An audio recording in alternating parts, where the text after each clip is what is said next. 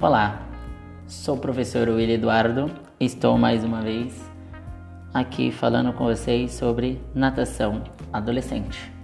Mais um projeto e podcast Anfíbia, gestão de departamentos aquáticos de academias. E o tema abordado neste podcast é sobre os vídeos, essa grande ferramenta para mostrar aos nossos alunos os movimentos que iremos utilizar na aula, seja para aperfeiçoamento ou para aprendizado, ou até mesmo para passar um feedback para os nossos alunos, sejam eles positivos ou negativos. até porque quem nunca viu ou compartilhou um vídeo sobre natação? Aliás, tem muito aluno que nunca se viu nadando você, professor, já teve essa experiência? Os vídeos são uma ótima oportunidade para você, professor, apresentar ou analisar os pontos positivos e negativos dos nossos alunos, pois é possível ativar dois canais, o oral e o visual, ao mesmo tempo, o que leva a um nível de entendimento muito superior ao aluno. Porém, essa estratégia tem as suas vantagens e desvantagens. Começando pelas vantagens. O principal ponto é a percepção corporal do aluno, pois quando ele se vê, ele tem uma sensação, uma percepção melhor do que ele precisa corrigir. Assim como ele também já observa o que ele já faz de certo.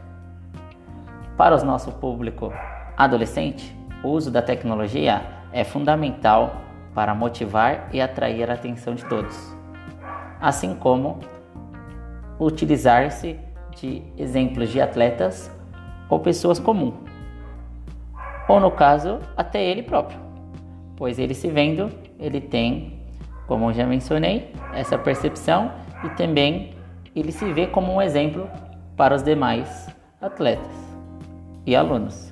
Sem falar que ele vai ficar com o vídeo depois e ele pode postar nas redes sociais dele, agora que, é, que tem essa onda de tecnologia, todo mundo tem rede social, todo mundo gosta de se mostrar nas mídias sociais. Então ele pode estar tá mostrando como ele está nadando ou aperfeiçoando determinado movimento. Porém, em contrapartida, pode ocorrer desvantagens, como por exemplo o uso do celular no meio da aula. Quem vê de fora não vai entender que o professor está ali utilizando o celular para a gravação e depois feedback para o seu aluno.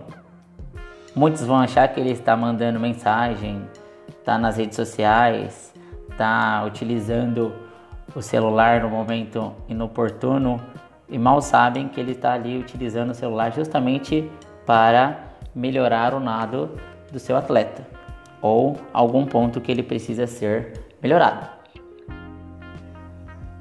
Outro ponto para se destacar também é a individualidade que essa ferramenta proporciona, pois você vai gravar um aluno de cada vez e muitas vezes isso vai acarretar num, numa desvantagem pelo fato de você ter uma turma muito grande. E se você gravar um aluno de cada vez, imagina o tempo de aula que você vai acabar perdendo com isso.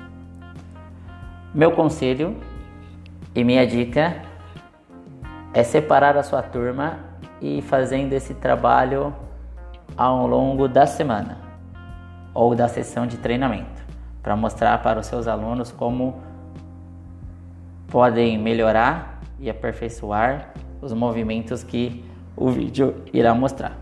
E também assim não perder a dinâmica da sua aula, pois o tempo que a gente gasta gravando vídeo, parando, explicando, editando, alguns vídeos usam também muito da biopedância, biomecânica, melhor dizendo, para mostrar para o seu aluno como ele pode estar tá melhorando, questão de ângulo, questão de movimento de braçada, de pernada.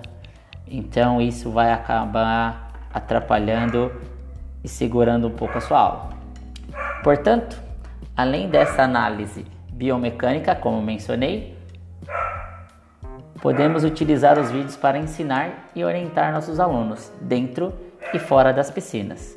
E se tratando de adolescentes, é fundamental essa abordagem com eles, ainda mais trazendo a tecnologia, trazendo exemplos práticos de atletas ou não e também trabalhar na correção dos seus nados.